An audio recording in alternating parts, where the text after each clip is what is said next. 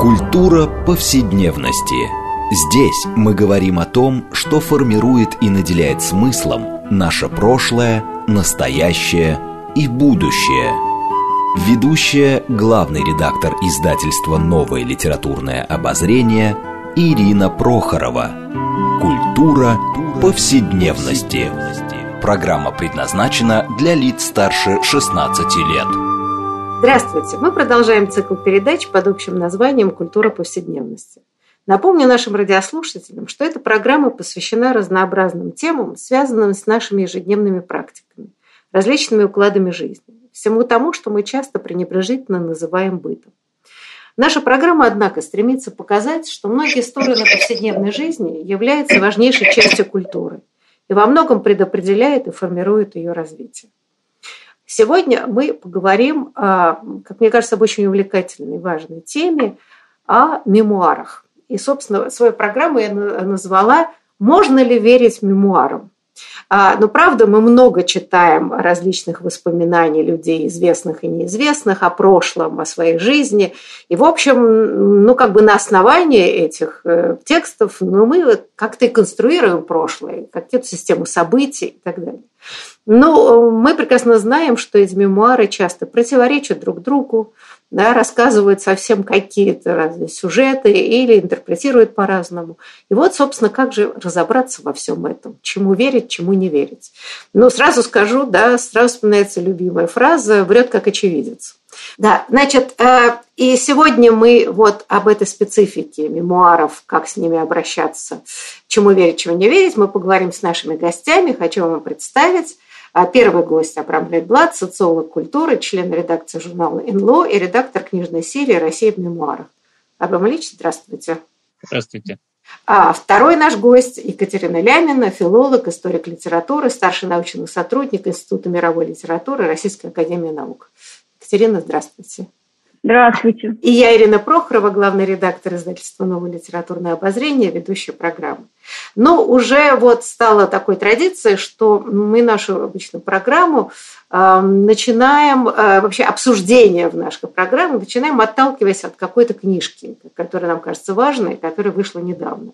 Так вот, действительно, недавно вышел двухтомник воспоминания петербургского старожила Владимира Петровича Бурнашова. Его воспоминания охватывают ну, вторую половину XIX века и даже раньше. А, вот. И, собственно говоря, наверное, будем говорить о самом Бурнашове и о его мемуарах, почему они столь важны, интересно, насколько они правдивы. Но вот все-таки я бы с общего вопроса начала. А э, поскольку мои гости исследователи, да, вот вопрос к ним. А, собственно, правда, а как работать с мемуарами? Вот можно ли считать, что какие-то мемуары признаются действительно очень правдивыми и точными, а на какие-то вообще не обращаются внимания и считают, что они совершенно, так сказать, да, сплошное вранье и никакой ценности исторической, литературной они не имеют. Вот кто бы начал этот серьезный разговор? Ну, Абрамович, давайте с вас, да? да. Маленькое уточнение. Это э, мемуары охватывают вторую четверть XIX века. Да. Э, я бы так сказал, что, как есть и поговорка, доверяй, но проверяй. В принципе, я ко всем мемуарам отношусь с презумпцией невиновности. То есть сначала, раз есть мемуар, значит, ему нужно верить. А дальше нужно проверить, нужно ему верить или нет. Но заранее отводить никакой мемуар я бы не стал. Есть э, случаи, когда после проверки выясняется, что это псевдомемуар, фальсификация. То есть человек вспоминал о встречах с теми людьми, которых он не встречал, или о каких-то других событиях, которых, когда он в этих местах не бывал. Все остальное в той или иной степени может оказаться полезным. А степень э, этой полезности э, определяется уже вот в ходе возможной проверки. Иногда проверить нельзя, когда это единственный источник, как в случае, например, Бурнашова, когда он вспоминает о редакции трех журналов, никакими почти сведениями внешними, кроме текста самих журналов, мы об этих событиях об этих журналах не располагаем, и, соответственно, о закулисной их истории, о действиях сотрудников вынуждены опираться на эти воспоминания, что, должен сказать, филологи и делают. Да, Екатерина, может, вы хотели что-то добавить к этой важной теме? Угу, спасибо. А, во-первых, я хотела бы поздравить Абрама Ильича и редакцию а, нового литературного обозрения замечательной книжкой. А, по-моему, это замечательно и здорово, что она вышла, и что рассеянные, абсолютно дисперсные фрагменты воспоминаний Бурнашева или Бурнашова наконец-то собранные как нечто целое. Это здорово, и спасибо большое. Не сомневаюсь, что еще многие исследователи литературы, культуры, быта, повседневности и так далее, петербургской и не только, а, скажут, а, принесут свои слова благодарности. А, теперь, что касается принципа, заявленного Абрамом Ильичем, доверяй, но проверяй. Он совершенно правильный. Да? К любому мемуару мы применяем понятие критика источника и соотносим то, что в нем написано, с конкретными обстоятельствами жизни автора и приходим к какому-то да, коэффициенту правдивости или, наоборот, неправдивости. Э, понятно, что коэффициент этот достаточно сложно выразить математически. Мы вот, не, не, не до такой степени точной наукой работаем. Но, тем не менее, э, вот это э, деление мемуаров на заведомо неправдоподобные и заведомо правдоподобные мне представляются условным.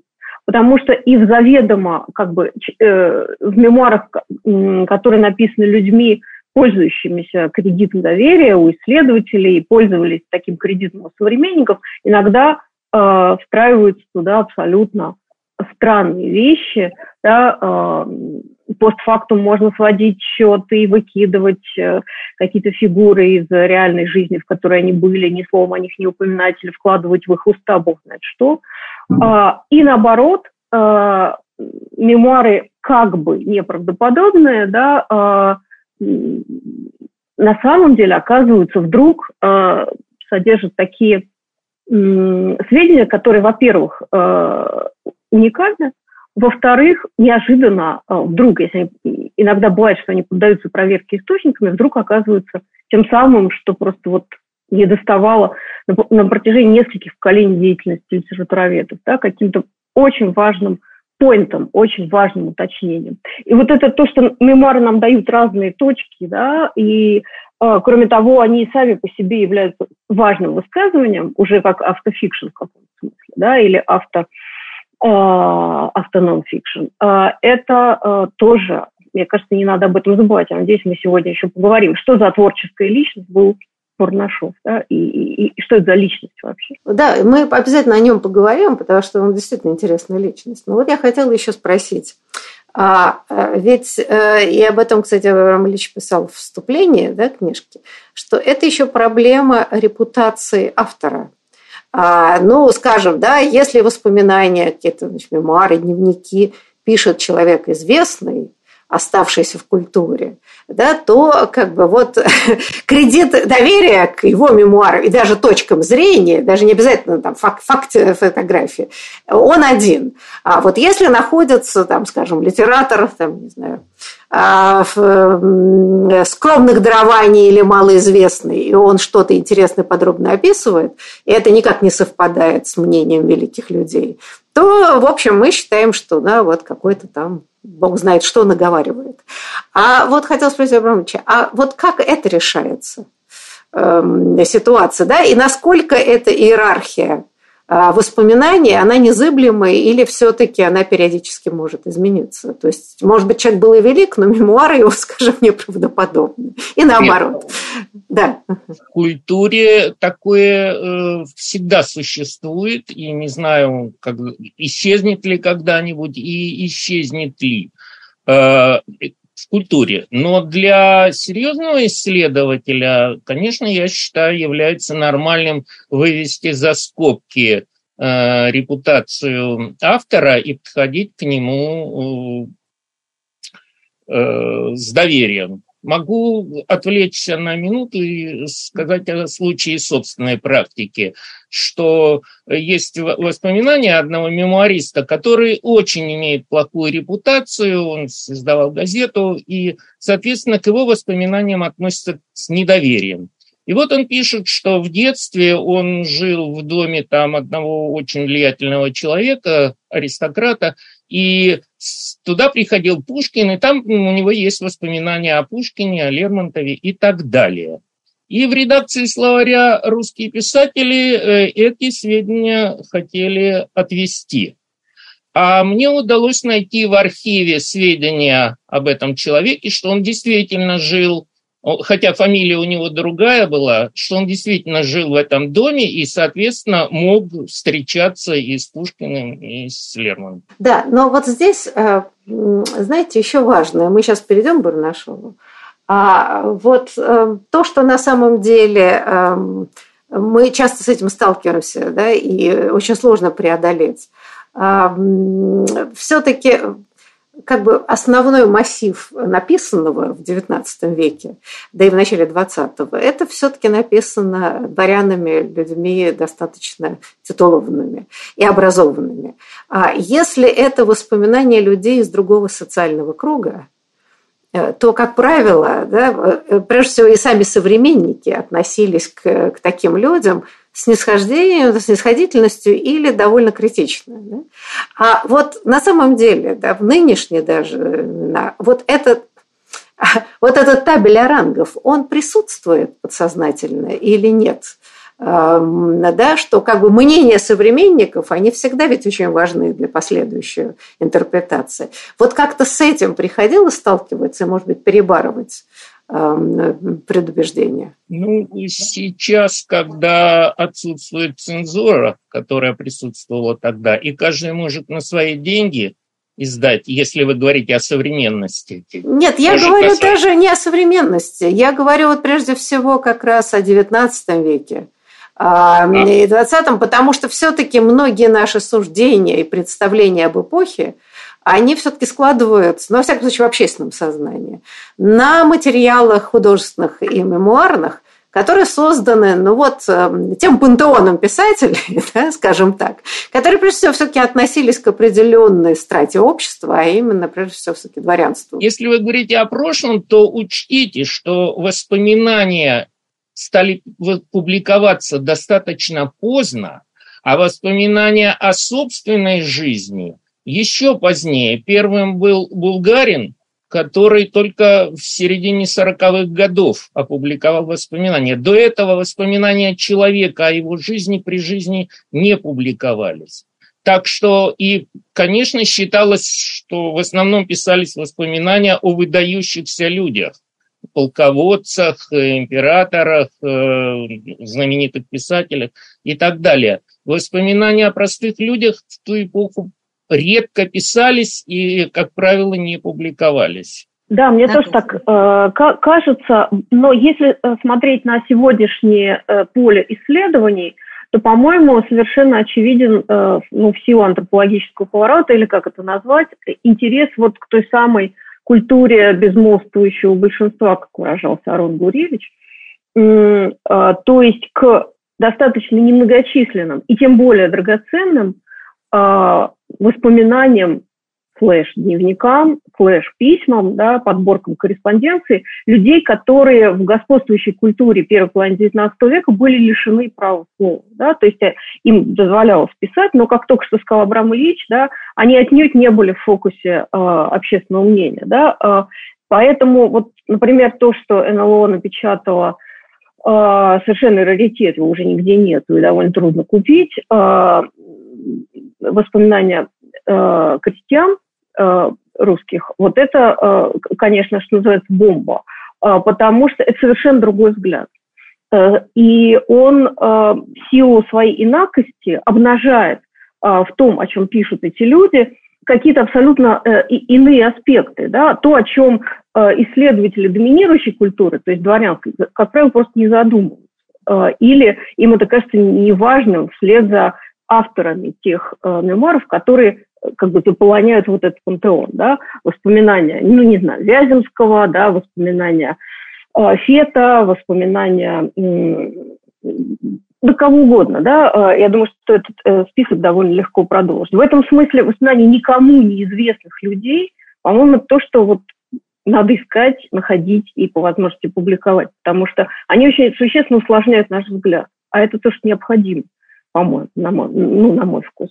Вот, что же касается общего, э, общего, э, так сказать, общекультурного восприятия, то э, да, это потихонечку расшатывается, но почему-то, по какой-то причине, воспоминания Фета считаются более достоверными, чем воспоминания ну, условно говоря, Агапа Петрова да, из деревни какой-то там, Рязанской губернии, сейчас наугад, да, это несуществующий человек. Почему? Потому что Фет носитель высокой культуры и более образованный человек, более ученый, знавший больше языков и как бы имевший больше контекстов, все это так, но это не значит, что он писал правдивее, да, а он писал просто по-другому.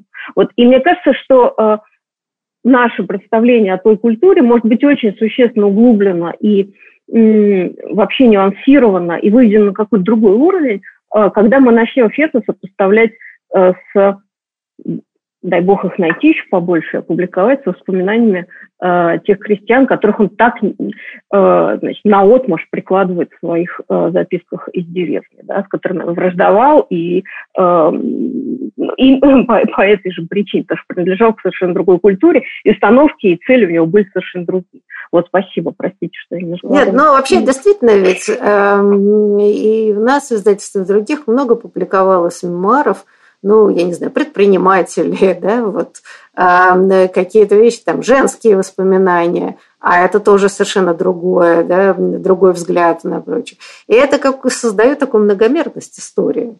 Да, э, потому что, ну да, если это один такой нарратив, идущий от определенного, от людей определенного сословия, с определенными предрассудками и, так сказать, да, с, я не знаю, способом и образом жизни, то, конечно, наши представления о прошлом, они как-то формируются довольно набоко, с моей точки зрения.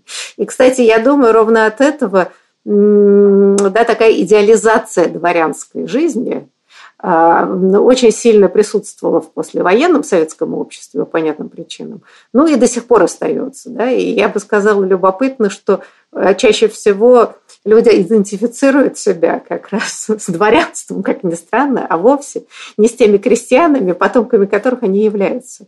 О чем мы с вами беседовали, что довольно забавно. Да? Мы все записываемся в дворянство волей-неволей, читая эти воспоминания, игнорируя воспоминания других людей и других сословий.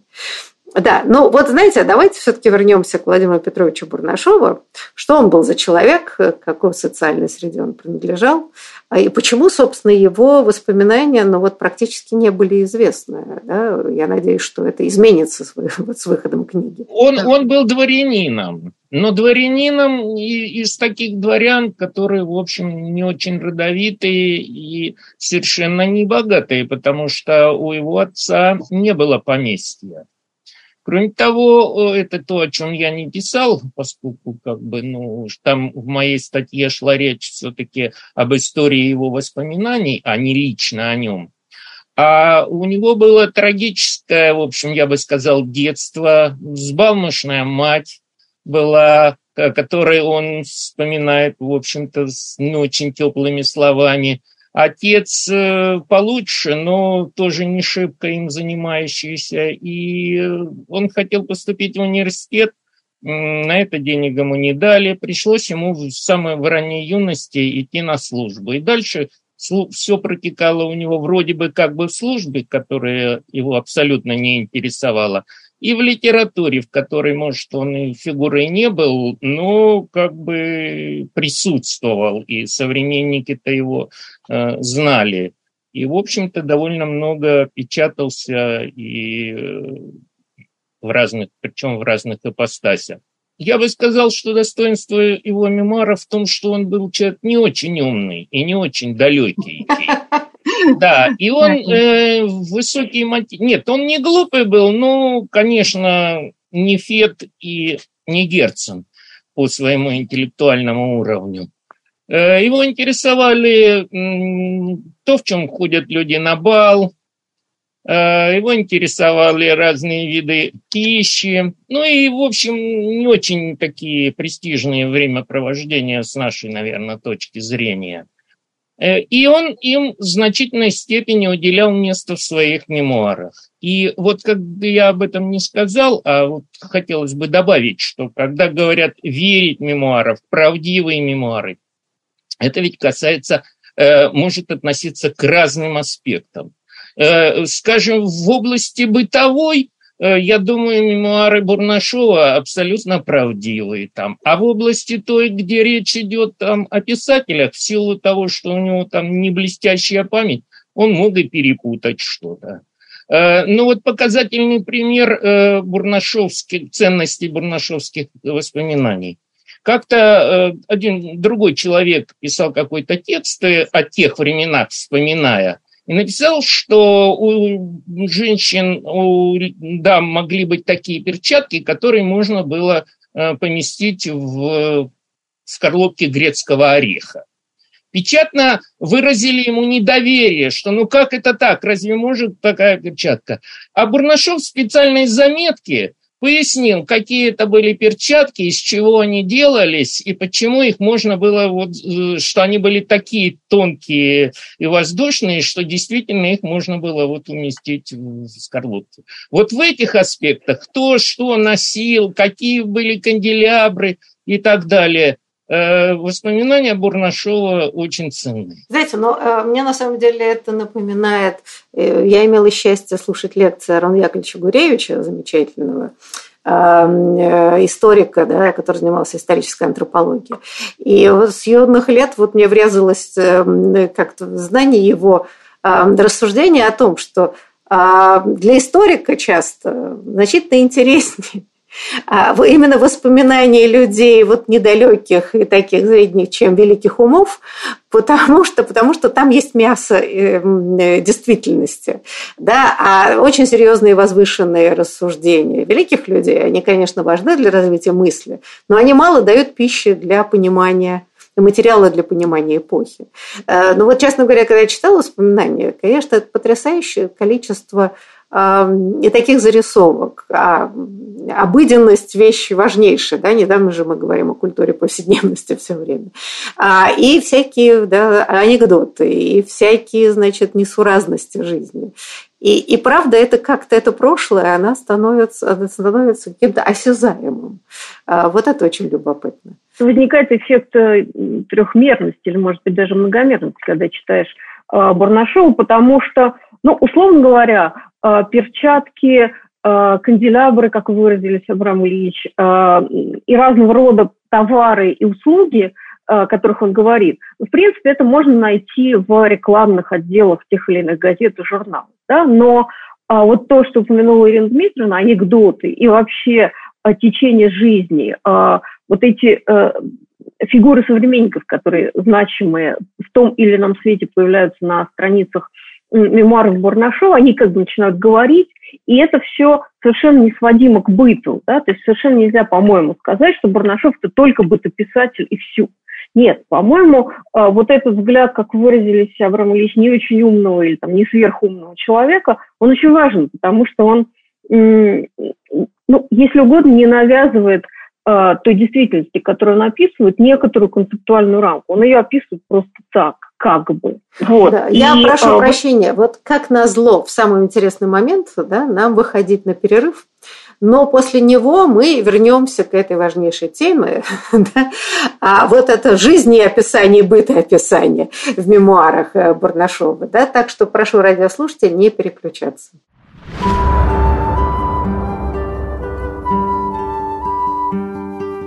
Здесь мы говорим о том, что формирует и наделяет смыслом наше прошлое, настоящее и будущее.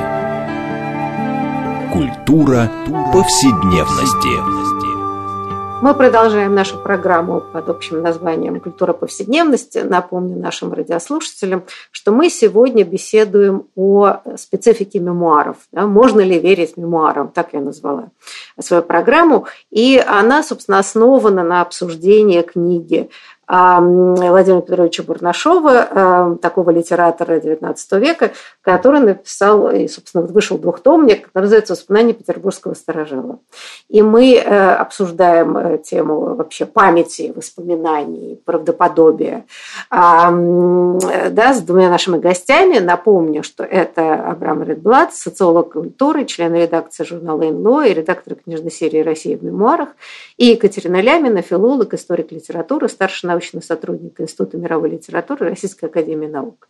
Я Ирина Прохорова, главный редактор издательства «Новое литературное обозрение», ведущая программы. Ну вот перед буквально перерывом мы начали очень серьезный разговор вот о важности таких э, мемуарных свидетельств людей, ну если не совсем простых, да, но не именитых и, может быть, людей не очень мудреных, но живых, Э, так сказать, наблюдательных, любознательных а, и не без некоторой бойкости пера, скажем так. Да? Ну, такой литератор второго ранга, да, скажем так.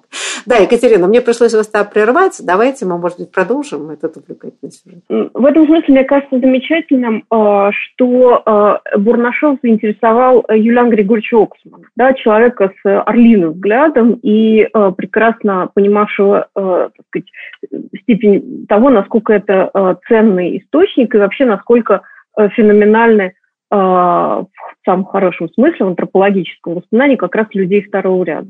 И большое спасибо отдельное, что вы опубликовали Абрам Ильич статью Оксмана. Она в своем роде совершенно замечательна.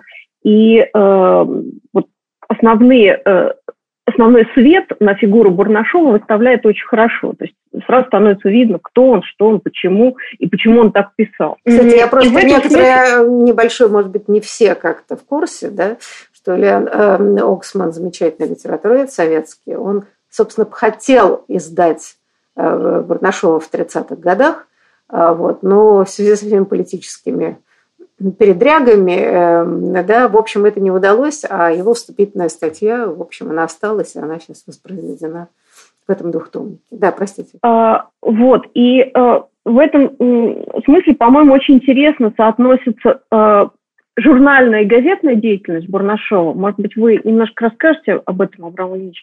И а, вот его мемуары. А, он такой литератор-паденщик, как я понимаю, правильно это, да? И именно с этой точки зрения он смотрит на литературу. Я не люблю такого слова «паденщик». Все почти литераторы хотят заработать деньги, а что за словом «паденщик» скрывается, кроме того, что деньги – это то, что э, ему дают заказы, и он их исполняет, в этом смысле «паденщик».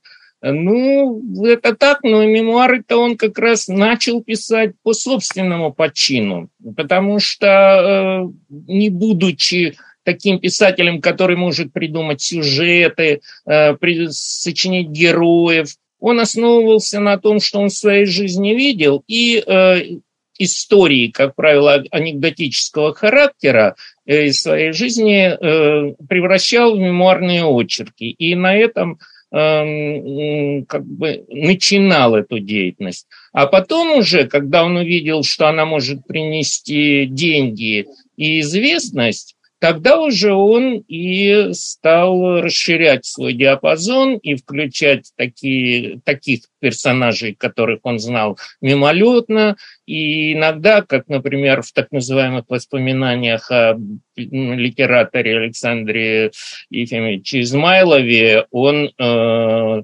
почти их все построил на том, что он вычитал в различных мемуарах, переписке и в самом журнале Измайлова. Так что э, вот на то, что он был паденщик, я не очень вижу смысл упирать э, в плане понимания Бурнашова. У него были свои внутренние э, интенции вот к, так, к такого рода деятельности. И когда я так вот о нем говорил, это не значит, что он глупый человек. Например, вот предисловие, которое включено в эту книгу его, когда он, он писал предисловие, надеясь издать все эти мемуары э, вместе. Там он очень тонко подмечает, на чем обычно не акцентирует, э, то, что обычно не акцентирует, что вот те мемуаристы, которые пишут положительные мемуары, которые восхваляют своих героев, это все проходит спокойно. А вот те немногие мемуаристы, которые критически пишут о своих персонажах, а тем более приводят какую-нибудь компрометирующую информацию, вот на таких мемуаристов, э, каким он являлся, потому что, ну, уже не знаю, может, по своей недалекости, но писал что хотел, не думая о том, как это может быть воспринято. Э, вот таким мемуаристам приходится плохо, и как бы они из-за этого в той или иной степени могут пострадать. Но я бы сказала, именно такие мемуары, именно критические, пользуются всегда успехом. Кому интересно читать бесконечное восхваление.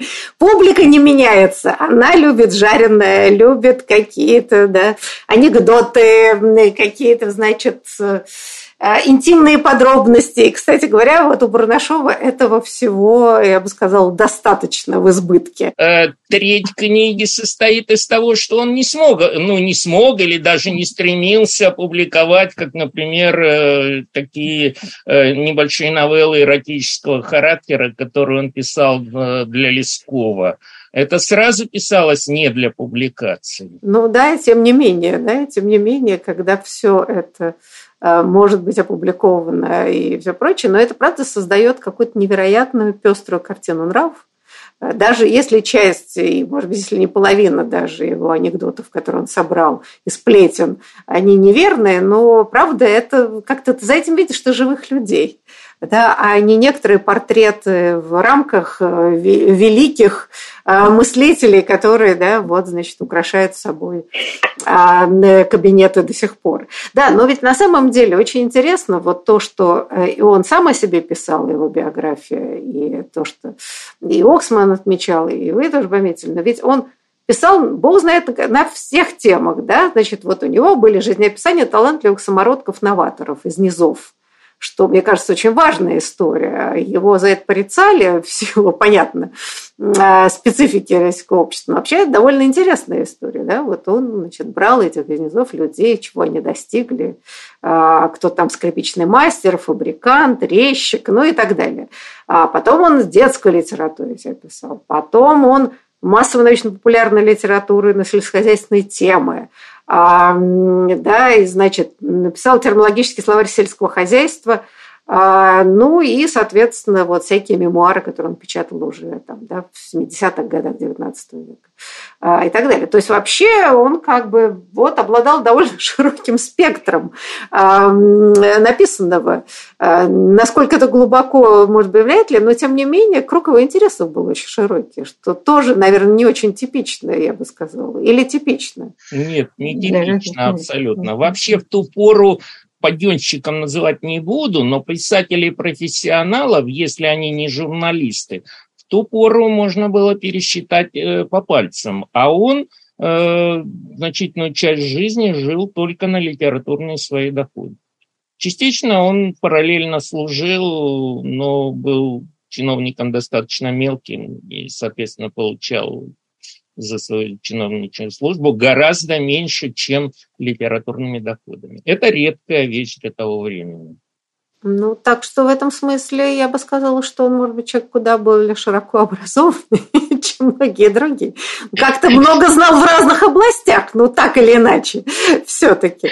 Да-да, и это приковывает э, внимание к нему и, в частности, к его языку тоже. В этом смысле э, упомянутое, ну, кавычках, да, там непрямое сотрудничество с Лесковым, оно тоже обращает на себя внимание, потому что Лесков как раз вот это человек, который, ну, через очень многие социальные ситуации, э, страты, э, такие фрагменты страт прошел, все это наблюдал, э, все это фиксировал, и не просто для собственного удовольствия, а видя в этом некоторый смысл описания русской жизни. И э, Бурнашов ну, едва ли не, я не могу назвать его, конечно, это было бы, наверное, перебором, предтечи Лескова, и тут этот талант, и вообще все несопоставимо, но, тем не менее, вот этот интерес к самым разным областям, такое отсутствие э, снобизма, а, вообще вызывает уважение на самом деле. Это можно, с другой стороны, описать как всеядность, что он толком ничего не знал, а на самом деле, мне кажется, а, тут я бы не на это делала упор, а именно на то, что на то, о чем мы уже говорили, что мы видим панораму. И панораму, в частности, а, ну, в каком смысле в языковом плане тоже, потому что у него очень пестрый язык, не только сюжетика его мемуаров и фотография, но и вот то, как это описано. Мне, лично мне это очень нравится. Слушайте, Потому... да, но вот хотела бы все-таки, да, может быть, эм, поговорить вот о самих вечных этих анекдотов исторических, которые он собирал.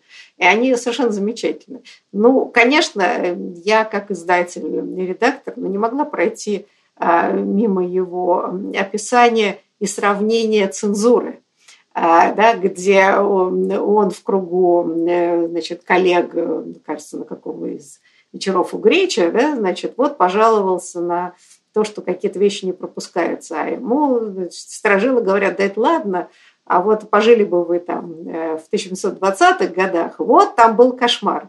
А, ну, а, значит, приводятся некоторые эм, э, примеры а, значит, я прям зачитаю, да, потому что это, конечно, поразительно. А, и всегда актуально, к сожалению. А, известно, что один из цензоров изгонял выражение «вольный дух» из поваренных книжек Авдеевой, советовавший ставить пирожную опару в вольный дух, то есть в нежаркую печь. Это как-то дает представление. И, ну, жившие в советское время хорошо это помнят. В общем, это почти так оно и было периодами. Да, и, значит, эм, дальше этот же самый цензор Ахматов, э, рецензируя записки археологического общества, состоявшего под президентство э, герцога Лихтенбергского, настаивал на том, чтобы в описании какой-то старинной медали Петровского времени слово «царь» было, которое значилось на медали, было заменено словом «император». На том основании, что Петр I во время бития этой медали был уже коронован императором. Вот. И, в общем, короче говоря, цензор не сдавался, пока, собственно, этот не, не, не пожаловался министру народного просвещения, приказавший через председателя цензурного комитета цензуру Ахматову не умничать.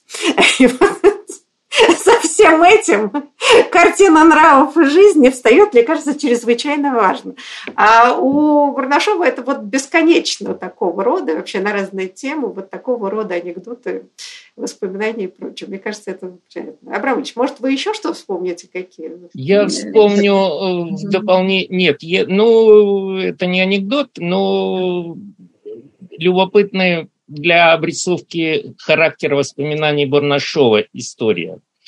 Э, у него есть воспоминания о том, как Вяземский начал служить э, в Министерстве внутренних дел, он там заведовал департаментом. И вот э, когда, а, да, отделением департамента, и когда его начальник попросил его написать статью о таможенной страже там, и, о том, и упомянуть о ней, он написал некий текст по воспоминаниям Бурнашова, который был опубликован в коммерческой газете. В этом тексте говорилось, что эта э, стража участвовала в стычке с контрабандистами и окурилась порохом сражений. Я просмотрел за несколько лет э, эту газету коммерческую. Там ничего похожего не было. Там печатались в основном или сухие статистические сведения, или какие-то довольно научные рассуждения на темы экономики.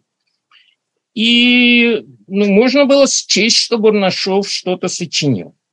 А потом, через некоторое время, для другой цели, пролистывая газету «Северную пчелу», я нахожу э, статью о таможенном доходе в России в 1831 году, довольно сухую статью, без подписи. И в этой статье говорится о том, что э, таможенная стража, значит, э, окурилась порохом сражений, омылась кровью э, и э, осенена была знамением храбрых святым крестом воинственного Георгия. В довольно сухой статье. Э, во-первых, тем самым мы атрибу... имеем основание атрибутировать эту статью Вяземскому, ну, после некоторой стилистической проверки, что неизвестно исследователям. Вот. А во-вторых, мы видим, что у него могло в сознании перепутаться, что это не коммерческая газета, а «Северная пчела», но сам факт того, что э, эти слова были, и что, ну, там он говорит о том, что начальник над, ним, над этими словами иронизировал, все это оказывается достоверным. Это вот к вопросу о достоверности мемуаров, что достоверный факт может быть подан в некоторой недостоверной оболочке. Екатерина, вы хотели что-то такое добавить? А, я... Э, нет, я только еще погрузилась в Бурнашова. А, Абрам Ильич во время своей, в ходе своей работы охотно отвечал на вопросы, э, касающиеся Бурнашова. В частности, э, я бомбардировала его вопросами о том, правда ли те сведения, которые Бурнашов излагает о Крылове, который меня интересует. И Абрам Ильич вот методом сопоставления и предложением подумать, еще помедитировать над некоторыми кусочками, на эти вопросы отвечал. То есть прямо в ходе работы было показано, что бурнашевские мемуары очень даже годятся а, быть одним, одним из источников а, исследовательской деятельности. Но, естественно, как любой источник, к ним, с ним, к ним надо относиться а, критически. Вот, но что касается вот меня, то я с равным, пожалуй, интересом читала и фрагменты, посвященные литературной жизни с замечательными э, разного рода коллизиями, которые все, как правило, чутко склоняются к тому, что кто кого куда не пропускает в печать, и что по поводу этого нужно делать, и как можно обойти те или иные препоны, и, и ли, как их обойти э, не удается. И, соответственно, всякие истории о тупости цензоров, о том, что они придираются к совершенно не, не, невозможным вещам, это все очень колоритно и живо. Но не менее колоритно и живо, по-моему, жизнь вот Э, как бы то, что вышло в заглавие э, этого двухтомника, а именно воспоминания петербургского сторожила, да, как человека, который видит на протяжении многих лет, если не десятков лет, как меняются моды, как меняются улицы, как, э, где какое строительство, как э, те или иные градоначальники влияют на облик города, э, где сколько украли, в какой момент при благоустройстве тех или иных участков имперской столицы. Вот это доставляет, ну, лично мне, как читателю, скажем так, простому читателю, совершенно ни с чем не сравнимое удовольствие. Потому что именно это взгляд оседлого петербуржца на то, что происходит, происходит происходило перед, перед его глазами. По-моему, это замечательно. Еще раз спасибо большое. Да, но на самом деле ведь эм, э, там чудесные всякие вот эти анекдоты о, разных людях, в том числе мне просто понравился ужасный эпизод. Э, у него там есть э, э фрагмент про, значит, э, про Грибоедова, смешной случай с Грибоедовым, как, э, собственно, он познакомился с княжной Варварой Петровной Волконской, которая была дамой очень пожилая, еще екатеринских времен, очень такая живая интересная, все мечтали с ней познакомиться. И она мечтала познакомиться с юным Грибоедом, э, который уже написал «Горе от ума», и в списках ходили нецензурированные варианты эм, знаменитые а, пьесы. Вот. А, и, значит, правда это или нет, я не знаю, это Равлевич скажет, но э, анекдот такой, что значит, в какой-то момент, когда э, были гости у Варвары Петровны, э, значит, увидели молодого человека, который лежал в обмороке около ее двери. Естественно, его, он хорошо одетый был, значит, видно, что человек культурно его внесли, чтобы, так сказать, как-то он там, может, пришел в себя. Он тут же вскочил, отряхнулся и представился, что это Грибоедов. Он сказал, что никак не мог быть представленной, значит, племянник этой самой Волконской все никак не мог вести Грибоедову ее круг. Вот он решил таким способом с ней познакомиться, вот, полагая, что она добрая душа, не оставит его на улице. Я не знаю, это действительно анекдот вот такой сплетни, или так и было? Это не устанавливаем? Мои попытки верифицировать эту историю ничем не кончились. Там княж... это вот княжна упоминает своего своего племянника, который был приятелем э, Грибоедова. Я пытался по фамилиям установить, э, что это мог быть за племянник, был ли у нее такой племянник, э, мог ли он быть знаком с Грибоедовым, мне ничего не удалось. Поэтому э, оставим это грибоедоведом, который, может быть, что-нибудь установит, но, насколько я понимаю, биография Грибоедова не так уж блестяще известна, как, скажем, биография Пушкина – и просто, как бы, может быть, этот случай и был действительно. Мне вот так, зная Бурнашова, трудно представить, что он вот так просто сел и сочинил такую историю. Значит, ну, и он, ссыла... быть... он ссылается там на, на двух информаторов, которые один ему рассказал, а другой потом подтвердил. Так что, может быть, это был ходил такой слух, который кем-то был сочинен. Ну, слухи ну, важная вещь. Это страшно да, интересно, конечно, что да, за слухи конечно, ходили. Конечно. В этом смысле в любом это в любом случае представляет интерес, что вот про него, про, про Грибоедова это рассказывали, а не там, скажем, про Боротенского или Дельвига, потому что вряд ли бы про Дельвига такую историю сочинили. Но ведь на самом деле у него есть всякие замечательные смешные истории про себя самого, э, да, как он там, значит, хотел танцевать с прелестной своей кузиной, а, а императрица, значит, захотела, чтобы один из ее там, да, известно, придворных с ней танцевал, а, значит, якобы сам Бурнашов не знал и чуть ли не пытался оттолкнуть его. И вообще такие смешные, как бы бал, описание бала, вот этих дворянских собраний с большими подробностями, как там танцевали, плясали, в чем, в чем одевались, в чем были одеты и что было положено, до каких-то вот своих таких забавных эм, историй. Наверное, не сочиненных, но, может быть, слегка приукрашенных, но, знаете, не врать историю, не рассказать. Вот. Но мы вот, к сожалению, подошли к концу эм, нашей программы. Но еще поделюсь э, вот таким э, историческим анекдотом, но опять же про цензуру, да, потому как э, сердце мое всегда эту тему принимает очень болезненно и остро. Эм, и вот, собственно, он тоже описывает все свои, да, действительно, все, что связано с литературным воспоминанием, там вот как пробиться, да, и бесконечные эти разговоры о том, какие действительно безумные цензоры, что, наверное, совершенно справедливо. А, ну и вот жалобы самого Бурнашова, что он в какой-то статье, которую он готовил в детском журнале, значит, э, как он пишет, почтеннейший э, Фрейганг, да, это, э, этот самый, значит, сильным росчерком пера, обмакнутого в ярко-карминные цензорские чернила, сделал существенные изменения, не позволив изображенному мною в означенной статье русскому крестьянскому мальчику умирать голодной смертью.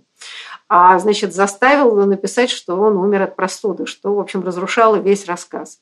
А, и редактор этого детского журнала очень просил этого Фридганга, значит, эм, ну, как-то дозволить, дозволить все-таки такую-то концовку оставить неизменному.